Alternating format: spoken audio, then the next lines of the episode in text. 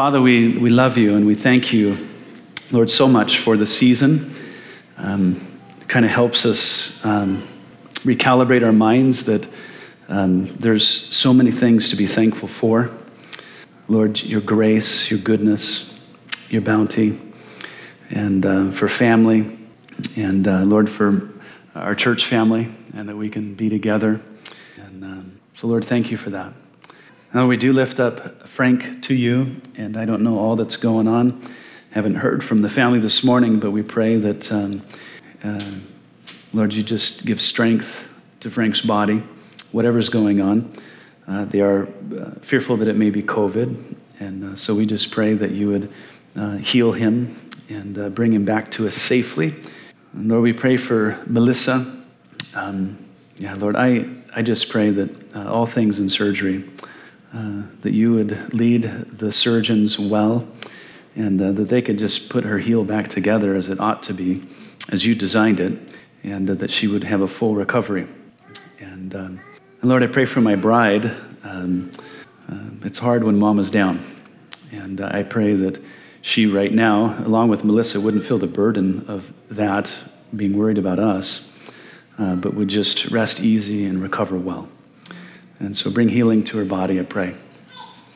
And Lord, also in regard to our study that we've been doing on the covenants, uh, Lord, the, the goal is to understand uh, the covenants so that we might also understand uh, what our obligation is to you. And, uh, and so I just pray that you would release our conscience in regard to things that our hearts might be tied to that you haven't tied them to, and that we would be rooted and grounded in the covenant, Lord, that you have uh, placed us in. And um, so, yeah. So, Lord, thank you. In Jesus' name, amen. Be, be seated, please. All right, let's try this one more time. I'm going to try that again. All right. Okay.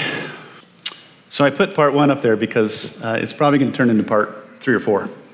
And uh, as I, what I said last week, who's in a hurry? Uh, except me this morning. and uh, so, yeah. Are you guys ready? I didn't get any emails. Uh, I got a good question, but it's in uh, probably part two from someone, and uh, so we'll get to that later. But uh, yeah, uh, the questions are good. I'm glad that people ask questions, shows people are thinking. And, uh, and as Ravi Zacharias would say, you know, let my people think. So, hey, Joe just texted me. Um, my phone is on because of Shandy, actually. That's a long text. So um, he has, uh, Frank has COVID 19. It's a confirmed case with, um, with some pneumonia. So we want to be praying, continue praying. I am going to respond real quick. Is that okay? Okay. It's not a habit of mine. I'm just, we love people. Amen? Okay. I just did, yeah. And uh, yeah, let's, let's get going here. I'm running out of time and I have 40 slides for you, so it'll be like uh, last week. So, yeah. Um, so, last week we looked at a few things concerning, or a number of things concerning the Old Covenant, and we asked and we answered a number of questions. Uh, you know, what is the Old Testament or the covenant? And the simple answer is the agreement that God made with Israel at Mount Sinai in Exodus through Leviticus. Of course, it was repeated again in Deuteronomy. Um, that's the Old Covenant. Then we asked who are the constituents of the Old Covenant. It was the children of Israel present at Mount Sinai when God gave the law, okay? And then the other constituents were those that were subsequently born into the covenant, those Jews born after that. And then we asked, is the Old Covenant a continuation or is it an addition to the Abrahamic covenant? And we answered that. Paul answered that for us out of Galatians chapter 3, uh, verses 15 through 70. He says, absolutely not. It can't even be the case. Then we asked, what was the purpose of the law, the Old Covenant? And in Galatians 3:19, Paul says it was added because of transgression. The purpose of the law was to make uh, sin relevant to God, that it's not just a horizontal issue. We don't just sin against one another, we sin against God Himself. And then he adds another purpose to the law in, in chapter 3, verse 24, that the law was a child custodian, as it were, to lead the sinner to Christ, that he or she might be justified by faith alone. And then we asked, when did the old covenant, the law of Moses, when did it expire? In Jeremiah 31, Matthew 26, and many other places, especially Hebrews teaches that it expired at the cross when Jesus' life expired. Amen? Now, it is the, it's the expiration of the old covenant in its entirety that really troubles people most. But it is what's anticipated in the book of Jeremiah in the Old Testament literature, and it is the definitive conclusion of the Holy Spirit in the New Testament. So before we move on, I want to briefly uh, lay that evidence before you again, uh, just in case someone wasn't here for last week's discussion. And uh, I don't want anybody to think that I'm trying to pull a fast one. Uh, it's not my thing to do that. Um, the New Testament authors, they use a number of terms and phrases to describe the termination, the cancellation of the Old Covenant. Here's a sampling of those. There's just a few. I've always wondered how many times does an inspired author by the Holy Spirit need to say it for us to get it? I mean, once should be enough, right? But how many times do we have it on the screen? The Old Covenant has been fulfilled, uh, abolished, wiped out, canceled, taken away, annulled, or set aside, and made obsolete. Let me put them in uh, perspective in their, in their respective verses. Jesus said, Do not think that I came to destroy the law and the prophets. I did not come to destroy, but to fulfill. And then what he means by that is what is described throughout the rest of the New Testament. So in Ephesians 2:15, Christ himself abolished in his flesh the enmity, that is the law of commandments contained in ordinances. Colossians 2:14, he speaking of Jesus wiped out the handwriting of requirements that was against us, which was contrary to us, and he has taken it out of the way, having nailed it to the cross. Hebrews 7:18 for on the one hand there is an annulling of the former commandment because of its weakness and unprofitableness. If you want the full discussion on Hebrews 7, you'll have to go to our website uh, where I've taught through that section. And then Hebrews 8:13, in that he says, a new covenant, he has made the first obsolete. Obsolete. Okay? Now, depending on the translation you have, uh, some of those terms and phrases will look a little different. Uh, all of the meanings are exactly the same. So, if there's one thing that we can know for sure about the Old Covenant, it is this it has been canceled. It is no longer in effect. It was fulfilled in its entirety. And as the author of Hebrews says repeatedly, something better has taken its place. And we're the constituents of the better. And that's really nice. Okay. Uh, this was also made abundantly clear by the Holy Spirit in Acts chapter 15 when all of the apostles in Jerusalem got together uh, to discuss the issue of whether or not Gentiles needed to be circumcised and to keep the law of Moses. An issue had happened in Antioch when Paul and Barnabas were there. Men from the Jerusalem church, probably uh, disciples of the Pharisees, had come and said, Hey, the Gentiles need to be circumcised. And, and Paul and Barnabas weren't going for it. So they traveled to Jerusalem to gather the apostles to address the issue. And when Paul and Barnabas got to Jerusalem. They were welcomed by the disciples, but then uh, they were immediately confronted by these Pharisees who had become believers. And this is what they said to clarify the position. They said the Gentiles must be circumcised and required to keep the law of Moses. So, insisting that the Gentiles be circumcised according to the law, and then they had to keep the law. So they get together, the apostles, to consider the matter. And then, through the direction of the Holy Spirit, this is what they concluded and wrote in their letter to the Gentile believers. Since we have heard that some who went out from us have troubled you with words, unsettling your souls, saying, You must be circumcised and keep the law, to whom we gave no such commandment. So, those who were teaching the Gentiles had to be, that they had to be circumcised and keep the law, They weren't commissioned, they weren't sent out by the apostles, and neither was their doctrine, their teaching. It was unsanctioned. It, was, uh, it wasn't orthodox, it was heresy. Okay?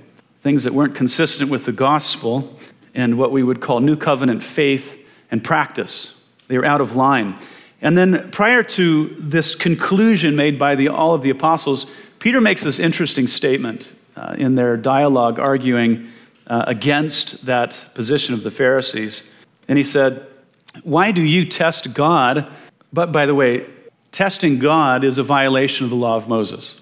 So by telling Gentiles to be circumcised and keep the law of Moses is breaking the law of Moses. Interesting. Why do you test God by putting a yoke on the neck of the disciples, which neither our fathers nor we were able to bear? When you look back on Old Testament Jewish history, how well did the not the disciples, but the Jews, the children of Israel, bear the law? I mean, 1 to 10, what's their score? now, the modern legalist says that Peter was referring to circumcision as the unbearable yoke rather than the law of Moses, concluding that Gentiles, you're, you're right, they don't need to be circumcised, but they do need to keep the law of Moses. Well, that overlooks the context and it misunderstands the very nature of circumcision and why these Pharisees wanted the Gentiles to be circumcised. The, the point, the purpose of circumcision was to incorporate someone into the covenant, which then obligated them to obey everything stated in the covenant. The two go hand in hand. You cannot separate uh, the covenant or the, the issues of the covenant. Circumcision, law keeping, they all are really one. And that's why Paul warned the Galatian believers who were considering circumcision. He says this I testify to every man who becomes circumcised that he is a debtor to keep the whole law. The modern legalist doesn't understand what Paul understood. They go together, don't they? You get circumcised for religious reasons, by the way. Uh, I think most men in America are still circumcised, especially if they're Christians, definitely if they're Jews. Uh, but if you're, if you're circumcised for religious purposes, specifically is to be a proselyte of Judaism, uh, you are then responsible, Paul says, you're debtor to keep everything recorded in the law of Moses. So clearly, the yoke that Peter was referring to uh, was the law of Moses. The Jews have done just fine circumcising their babies for the last 3,500 years. Okay, wasn't much of a burden. Uh, well, anyway, poor babies. And then Paul actually concurs with this in Galatians 5:1, and he refers to the law of Moses as a yoke, just like Peter did, a yoke of bondage that should be avoided. He says, "Stand fast, therefore." in the liberty, the freedom by which Christ has made us free, and do not be entangled again with a yoke of bondage. Indeed, I, Paul, say to you that if you become circumcised, Christ will profit you nothing. And then he makes this statement I testify again that every man who becomes circumcised, that he is a debtor to keep the whole law. So again, the old covenant, the law of Moses, you guys, it has been canceled in its entirety. So, what then? If God has made the old covenant obsolete and it's no longer a legal and binding agreement, what does that mean for us? Are we covenantless? Now, as we said last week, the Gentiles were never the constituents of the old covenant, only the children of Israel were. But because of tradition, uh, legalism, and just bad theology in general, uh, many Christians have considered themselves to be under the law and obligated to its demands, just like some of the early Gentiles who had been duped by the Judaizers, as we see in the book of Galatians. But the Gentiles were never the constituents of the covenant, even though many of us, because of various reasons, have felt as though we were. Raise your hand. You were a part of a tradition that made you feel obligated to keep at least some of the old covenant. Only a few hands went up. Many will go up here in a little bit, I guarantee it. Okay? okay.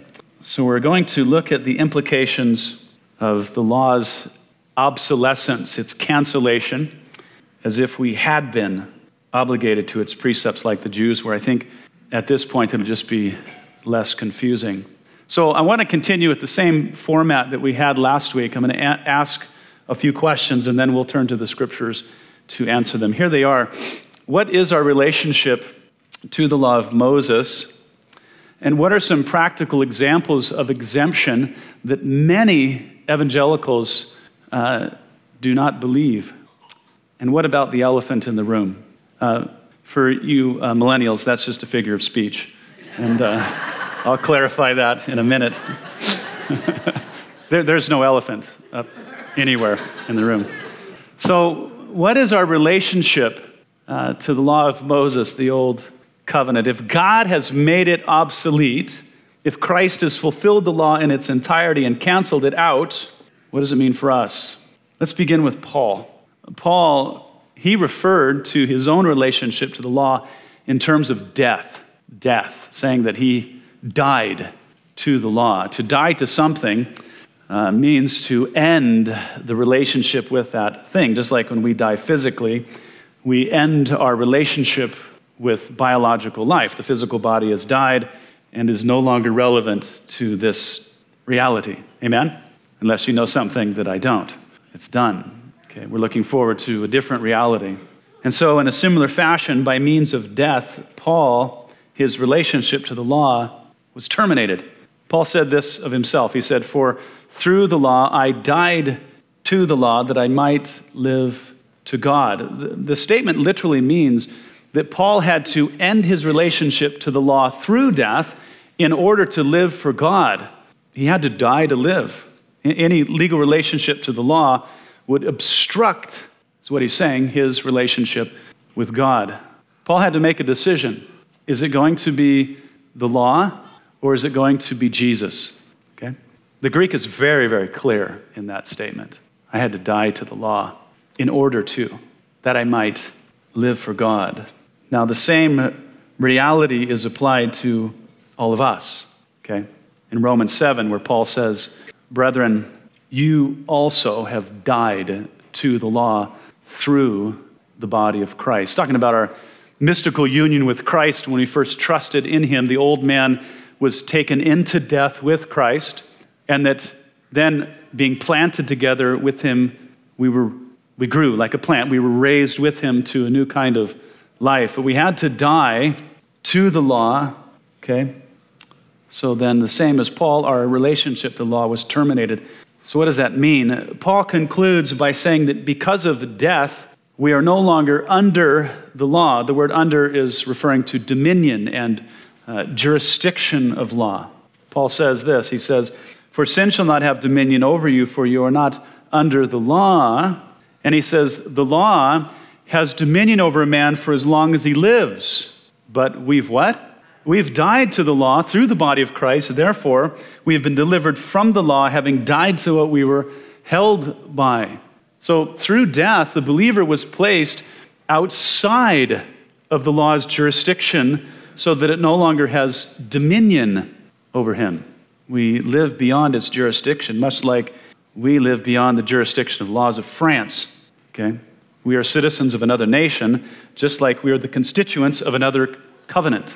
That illustration will become more clear in probably part two. Okay? So we're not under the law of Moses, and the law of Moses is not over us. Paul uses both prepositions there. Through faith in Christ, we've died to the law, which places us beyond the law's reach. It's not over us, we're not under it. It has no authority over our lives. How so? What are some practical examples of exemption? Now, this is where uh, I'm not going to make you raise your hands, but they're going to be raised internally. Okay? The various answers uh, to this question make a lot of people nervous because of tradition and a host of other theological presuppositions, but I'm all about challenging uh, religious paradigms and traditions. Um, so take a deep breath. Okay, or not. Exemptions Sabbath keeping, tithing, diets, feasts. Just to list a few, just to list a few. Now, I can't just throw that out there without defending my position, lest I get stoned. Uh, that's an old covenant thing, by the way. just saying. we don't have rock parties anymore. The Sabbath. Uh, there's so much confusion about the Sabbath. And, and sometimes, well, I don't want to say it. Let's just get into it. First, the Sabbath day cannot be changed. It cannot be changed. God finished creating the universe and everything in it on the sixth day. And which day did he rest? Okay. I don't care who you are. You can't change that reality. So the Sabbath day does not change. It cannot be changed. Okay? And according to the scriptures, the seventh day begins, of course, the Jews are on a lunar calendar, so everything is weird for people in a Western calendar, a solar calendar. But the Sabbath begins Friday night at sundown. As soon as the sun is down, the Sabbath has started. Okay, and the Sabbath ends Saturday at sundown. But the Sabbath proper is really Saturday. Okay, Saturday. Now, some Christian traditions have said that the Sabbath day was changed to Sunday. Is that possible? No, it's not possible. There's just no biblical evidence for it either. And just because the church gathered on Sunday, that is the first day of the week, does not mean that the Sabbath was changed to Sunday. Now, the most obvious reason that the church gathered on Sunday is because Christ rose from the dead on Sunday, okay, the first day of the week. But it didn't change the Sabbath. And also, the idea that the weekly Sabbath is a day of worship is a Jewish tradition. It's not a biblical concept. The Jewish Sabbath was a day of rest. Okay? It's a late Jewish tradition that arrived, well, late as far as Jewish tradition goes, was prior to the first century AD. Okay? The weekly Sabbath was a day of rest, not a special day for worship. Okay? The Sunday gathering was an apostolic tradition okay, for the apostles' teaching doctrine. That's why the church got together. And they were excited to do it, by the way. They were risking their lives uh, to do it. And it was for fellowship and communion and prayer and worship. And that's what we believe that we should accomplish, uh, not just on Sunday mornings, by the way, but it should at least be accomplished here, okay, among us. And what is interesting is gathering on Sunday is never a command per se. Isn't that interesting? Okay. And it's not a command because those that have been redeemed by the blood of the Lamb, those who have the Holy Spirit residing in them, have no need to be commanded to do so. Read the, the epistles of John. Okay. Yeah. Being with the church for God's purpose is something that we're internally driven to do. Now, be that as it may, what is our relationship to the Sabbath? First, there is no command in the New Testament to keep the Sabbath day. Christians are never instructed to keep Sabbath. You can look, but you will be wasting your time. Okay? Not there. Not there. But let's look at some New Testament evidence in regard to our relationship to it. Let's do it in some in chronology. Uh, Romans 14 is the first time that the, the issue arises. Um, and this is what Paul says about a dispute. Yes, the early church disputed about things all the time. Because whenever you take Jews and Gentiles and throw them into the same context, you have problems. Okay? And then when you take Jews who think they're believers with all of their old covenant stuff and you infiltrate the church with them, you have disputes. And then whenever you put humans together, what do you have? You have disputes. So people that say, well, we just need to go back to the early church uh, and what they did and how they were, uh, it just shows a great deal of ignorance about church history. The church has been fighting for 2,000 years. Okay? Uh, I've, I've read church history multiple times. I've read my New Testament enough. Didn't Paul and Barnabas have an argument? It was over people, of all things. Anyway, that's for another time. Romans 14, verse 5. One person esteems one day above another, another esteems every day alike. Let each be fully convinced in his own mind. That last sentence is extremely important. The implications of it in regard to a command. Yeah. So the Jews, of course, esteemed the Sabbath day above all other days, right? Mind you, that was one of the capital crimes for which they accused Jesus, was for breaking the Sabbath, according to their tradition. Okay? Yeah. That was the Jews' day, and no one is going to tell them otherwise until the Holy Spirit released their conscience. But the Gentiles had no such weekly holy day to cling to or to elevate above all other days, so it just wasn't an issue for them. But the Jews, as was typical for them, as we read in the New Testament, they were probably looking down on the Gentiles for their lack of religious affiliation to a specific day, which was, of course, causing problems in the fellowship. People do not like to be condescended. Okay? Well, the thing is, New Covenant, there's no special day that is elevated like there was in Judaism. And so Paul says, let each be fully convinced in his own mind. That is, decide for yourself, but keep it to yourself. If you read the rest of Romans 14, uh, that's Paul's point. You may have a personal uh, perspective on something that has no biblical grounding. You may have a conviction on something that has no biblical precedence. If you have that, keep it to yourself. Don't impose it on other people. Do not criticize or look down on others for what is important to you. So, Paul really reduces the special day thing to that of a personal preference. Okay? It's not right or wrong, it's just what an individual may prefer, and anyone's preference is as good as anyone else's. You know, my children argue over which flavor of ice cream is the best. I still get into debates like that. But at the end of the day, it boils down to personal preference, doesn't it? It does. Okay? It's not a moral decision, it's just a preference. So let every child be convinced in his own mind. It's a good illustration because typically we argue like children, right? Like children. Stop thinking that your preference exceeds everyone else's and just let everyone enjoy their ice cream. Same is true for the Sabbath or any other day that someone might elevate or impose on others. Each can be convinced fully in their own mind. Now, the issue comes up again in Galatians. Uh, the Galatian believers, as we know, had been duped by the Judaizers who convinced the, the Galatians they needed to start keeping the Jewish Sabbath and all the other things related to the Jewish calendar. Now, if you're not familiar with the Jewish calendar, it was just cram packed with a variety of different things according to various moons, like the harvest moon. Okay? So Paul says, You, he's saying that because of the Judaizers, you have started observing days and months and seasons and years. I am afraid for you, lest I have labored for you in vain. Okay. So just by these Gentile believers entertaining the Jewish calendar, Paul was afraid that all of his energy there in that region, discipling and teaching and ministering to them, was going to waste just by them keeping the Jewish calendar. Now, nothing in the Jewish calendar is a part of the new covenant.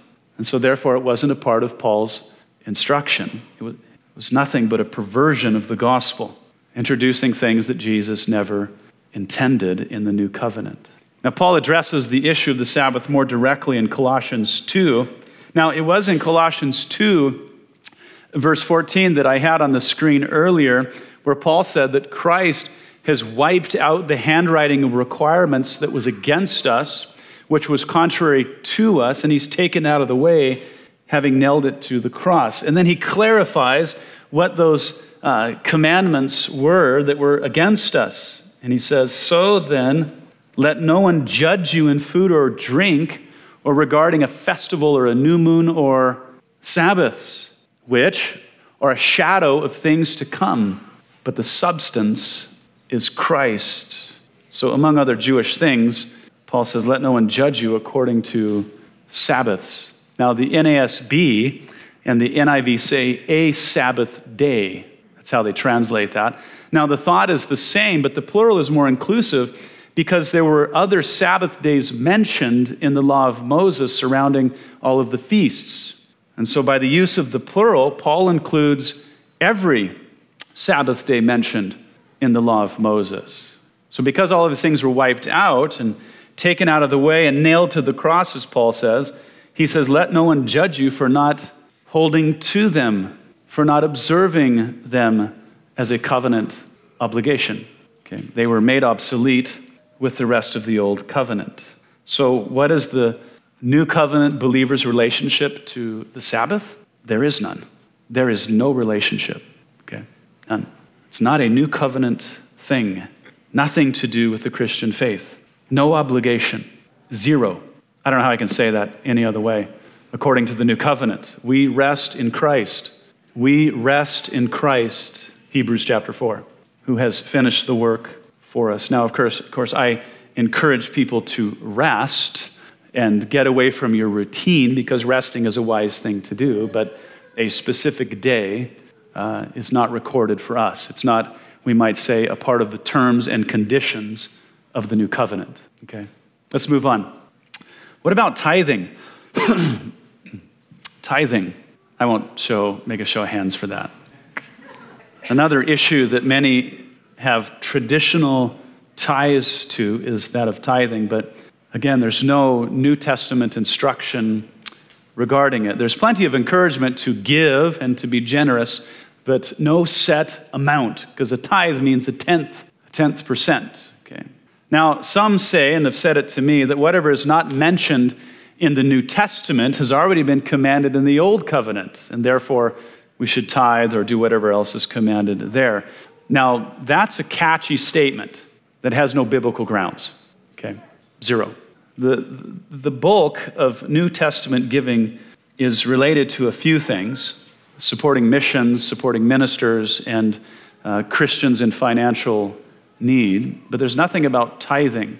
Rather, the spirit of giving and generosity is expressed in Corinthians, which makes tithing irrelevant. Irrelevant, okay? And besides, you know, what if a tithe is too little or too much? Would a pastor dare say that a tithe is too little? uh, what if you're motivated by the Holy Spirit to give more, or to just front the whole bill, or just participate with everyone corporately? What if you absolutely cannot afford a tithe at this particular time in life? We've had people bounce their giving checks because they don't really have anything. Please don't do that, okay? Now, I have counseled, especially single mothers who are loaded down with medical bills and other things. They cannot give a 10% of their income at this time in life. Now, the law would command me to command them, and if they didn't, the law would demand discipline. I have no authority to discipline in that context.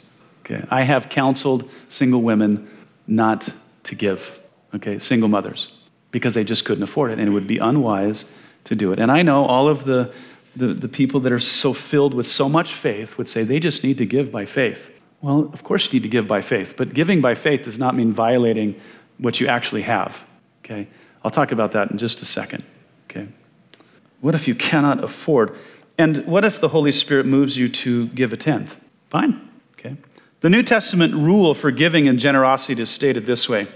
He who, now mind you, this isn't a command, this is a statement of fact, not a command. He who sows sparingly will, sparingly will also reap sparingly, and he who sows bountifully will also reap bountifully. So let each one give as he purposes in his own heart, not grudgingly or of necessity, that is, you know, feeling like they have to. For God loves a cheerful giver. Now, when Paul says, so let each one give as he purposes in his heart is a lot like saying, let each person decide for himself, okay? As he said concerning the Sabbath day. Now, both of those statements preclude any concept of a set requirement. They're not compatible. If the law, if, if the covenant says 10%, you don't get to decide for yourself. You can't purpose in your own heart. No, it's 10%. Give it or suffer the consequences. It's not the new covenant, is it? It's very, very different. Just as there is no requirement for a day in the new covenant, there's no set amount for giving. We must all purpose in our hearts, and here it is, as we're led by the Holy Spirit. So when you hear uh, preachers talk about robbing God from Malachi chapter 3 in order to compel you to give your tithe or to give more generously, tell them to fly a kite. Tell them to learn how to keep the Bible in context. Okay? In Malachi 3, God is talking to Jews who are still under the old covenant, where tithing was not an option, it was required, but it has no application in the new covenant. And besides, most preachers uh, that quote those passages are trying to manipulate people okay, to giving more, which is contrary to the spirit of giving in 2 Corinthians 9. It's also contrary to the heart of God. I personally believe that it's immoral to manipulate people. Okay? Now, here at Calvary Chapel, we don't even pass a plate uh, because of how it can sometimes make people feel obligated to give, and then they give with the wrong heart. Okay? It's our conviction to place what we call the agape boxes around the auditorium, okay? So that people can give as they're led through prayer, through compassion, or just out of a sense of generosity. That's what we do, okay? Uh, I don't, if people want to pass a plate at their church, I'm not to, I have no judgment about that. I have a personal conviction, and the elders have it, and we keep it to ourselves. I mean, other than sharing with you what we do. Uh, if, if you want a, a plate passing church, maybe we'll just take a plate and flip it upside down and pass it around for you. I don't know what we'll do, but we just don't do that here. okay? so if that happens, don't flip it the other way. Okay? Yeah. So you're never going to hear me teach tithing as a new covenant requirement. I encourage giving, I, I encourage generosity for the things listed in the new covenant, but never a tithe. Okay, now this does not preclude using a tithe as a guide to help balance your budget. Just be careful that it doesn't dictate how much or how little you give. Okay? Okay, my conviction about all of this is that, uh, that I should continue to seek the Lord about giving and to be sure to make it a spiritual discipline of worship and devotion to the things that God loves and values. I want the heart of God when it comes to my giving. Okay, we don't want to reduce it to something that is marked off each month on our checklist of religious duties. Make sure, I would say, that your heart and your faith participate in the act of worship. The act of worship. You know, trust God to use your giving to advance the gospel, no matter how much or how little, that it would advance the preaching of the word. Trust that He will use it to provide for the needs of others and be a blessing to them. So, by applying your faith to your giving, I don't mean write a check with, for, for money you don't have. That's not faith giving, that's called being irresponsible. And then it's embarrassing because then I have to tell you that thanks for nothing. it's just awkward, okay? We should be responsible. Uh, if you look through your Bible, there's all kinds of discussions about being responsible with your money. So, faith giving is not giving what you don't have. Faith giving is trusting that God will be pleased with it and that He'll use it to advance the things He loves. That's faith giving. Okay, yeah. Don't do it out of obligation, do it out of a devotion to the things of God. Let's move on before I run out of time. Diets. There are various traditions that believe that Christians must abstain from various foods like pork and shellfish because they're forbidden in the Old Covenant. Okay? Uh, some traditions even strongly suggest a vegetarian diet, but the New Testament doesn't forbid the eating of any foods, and it doesn't prescribe a particular diet. It's actually the opposite. For example, in Acts 10, uh, the story of Peter at Simon's house and then on over to Cornelius's house, who was a Gentile, by the way. Peter is there on the roof. He's having this vision from Christ who showed Peter all kinds of unclean foods. That's foods that were forbidden uh, for the Jews to eat in the Old Covenant. And in the vision, after all these foods had been shown to Peter, the Lord it's crazy. The Lord says, Rise, kill, and eat. And Peter says, No. so much for your lordship, Jesus. And Peter says, I have never eaten anything that is unclean or common. Okay. To which Jesus responded and said, What God has cleansed, you must not call common. This happens three times, okay? And then Peter wakes up, there's a knock on the door, and he ends up at Cornelius's house. Okay? And the implication over in Acts chapter 11, verse 3, is that Peter ate Gentile food with Gentiles. That is, food that is forbidden in the law. Stories recorded in Acts 10 and 11 uh, for your further study. Then later, as we've already covered in Galatians chapter 2, we have this awkward situation between Paul and Peter. Peter is being a hypocrite because while in Antioch, he initially ate with the Gentiles, eating Gentile food. But then some Jews came up from Jerusalem. He abandons the Gentiles and he only eats with the Jews and Jewish food. And he initially communicated by his actions that it was okay for Jews to eat Gentile food, which it is. Which it is. And then later, his actions communicated that Gentiles must only eat Jewish food, which they do not.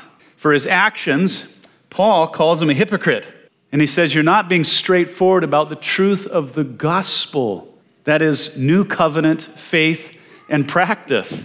Compelling Gentiles to live like Jews in regard to their diet is wrong. It's, it's immoral, Paul is saying. It's immoral. Quiet. Let me reemphasize that. It is immoral. It's immoral. It's hypocrisy. It's, it's anti truth. It's not consistent with the covenant that Jesus established. Okay? That's all found in Galatians 2. You can study that further as well. Finally, Paul just comes out and says it when instructing the young pastor Timothy.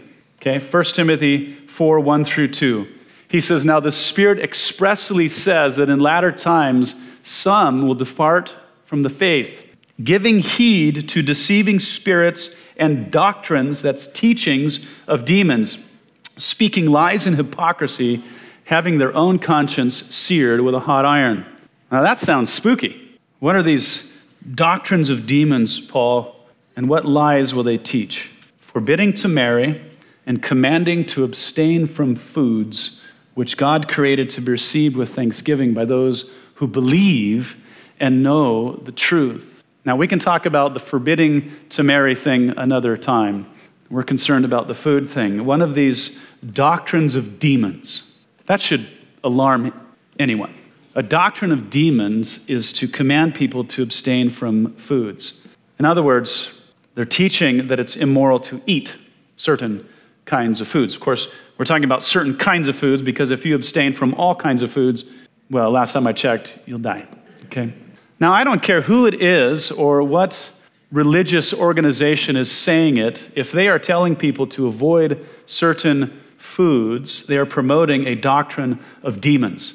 Does that make anybody uncomfortable?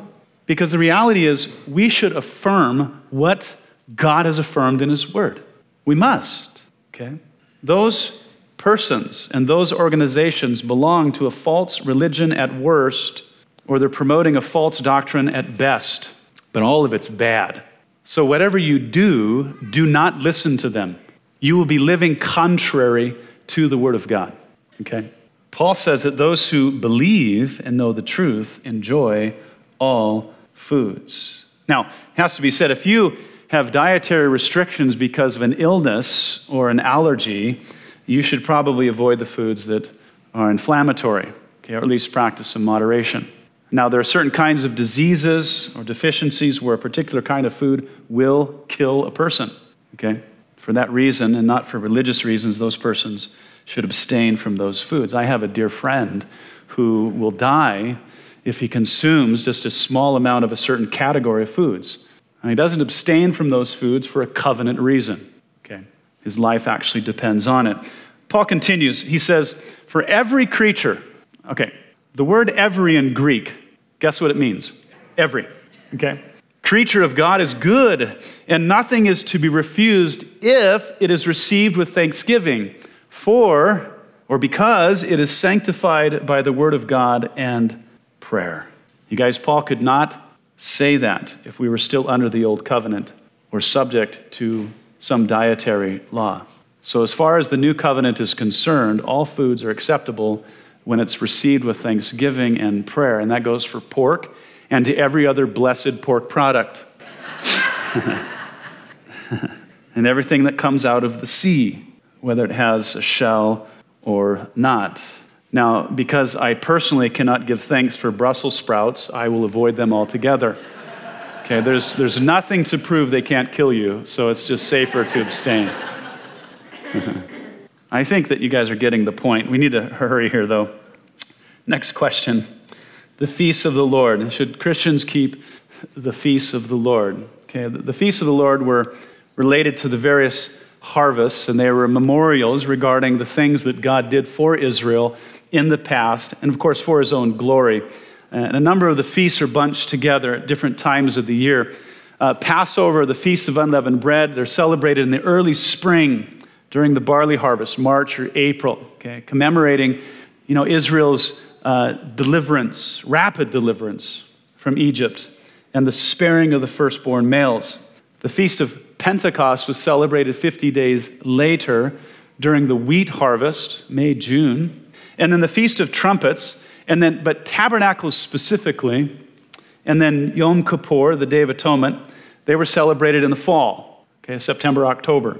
Now, tabernacles, while remembering God's faithfulness during the 40 years of wandering in the wilderness, also celebrates God's faithfulness for the harvest throughout the year. Okay? So, should we be celebrating these feasts? Again, we're not commanded anywhere in the new covenant to keep them. Okay? No apostle directs us that way. In fact, as we saw earlier, it concerned Paul deeply. He said, I am afraid for you, you remember. And then he told the, the Colossians not to let anyone judge them for not keeping the feast. Here are the verses to the Galatians. He says, You observe days and months and seasons and years. I'm afraid for you, lest I've labored in vain. Now, the seasons are a reference to the various feasts of the Lord that took place in spring, early summer, and fall, all prescribed in the law of Moses. Okay, the participation of new covenant believers in those things concerned Paul deeply. Again, he was afraid that all of his work among them in new covenant instruction would go to waste if they continued in them. And then Paul told the Colossians that Christ, remember, he took away the law, he nailed it to the cross, and so he says, So let no one judge you in food or in drink or regarding a festival. Again, food is in that one as well. But here it's a festival or a new moon or Sabbaths, which are shadows of things to come, but the substantive, uh, the substance is Christ. We're not obligated to them because they were confined to the old covenant, okay? And because Christ fulfilled them. Paul says they were a mere shadow, but Christ is the substance, meaning the reality. In a similar fashion, when you stand out in the sunshine, your body casts a shadow. That shadow is not you, you are you. The shadows, the festivals, are not Christ, they just look forward to Christ, okay? They point to Him.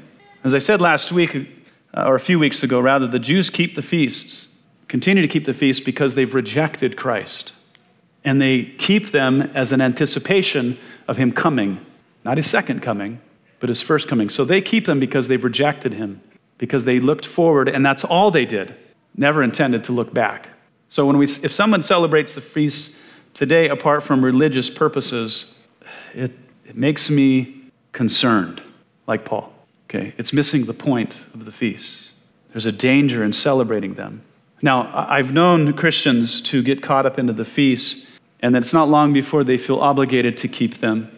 And then they start trying to get other Christians to keep them. And when those other Christians don't keep them, they start to look down on them. And they build kind of a, a superiority complex, like they're a step up Christian. And those that don't keep the feasts are a step down. Okay? Uh, I will do the feasts as an educational thing, but I won't keep the feasts ever. Okay, Christ has come, He's fulfilled them. I have the reality, I don't need the shadow. Okay, so there you have the, the biggies that people get confused about. Okay, so according to the New Testament, Christians have no obligation to keep Sabbath, tithe, have a religious diet, or keep the feasts. Okay, but there's this big elephant in the room known as the Ten Commandments. What do we do with them? Now, we demonstrated last week that the Old Covenant is the Ten Commandments. Moses wrote, Then the Lord said to Moses, Write these words, for according to the tenor of these words, I have made a covenant with you and with Israel. So Moses was there with the Lord for 40 days and 40 nights, and he wrote on the tablets the words of the covenant, the Ten Commandments. The Ten Commandments are the covenant, which the New Testament says is fulfilled, abolished, wiped out, or canceled, taken away, annulled or set aside, obsolete. Now, if that is true, and it most certainly is, does it mean that we have, or can have rather, other gods than the God of the Bible? That we can bow down to idols, or that we can use the Lord's name in vain? But we have already demonstrated that we don't keep Sabbath, okay? But doesn't mean that we can dishonor our parents or, or murder, commit adultery, steal, bear false witness against our neighbor, and covet what shouldn't belong to us.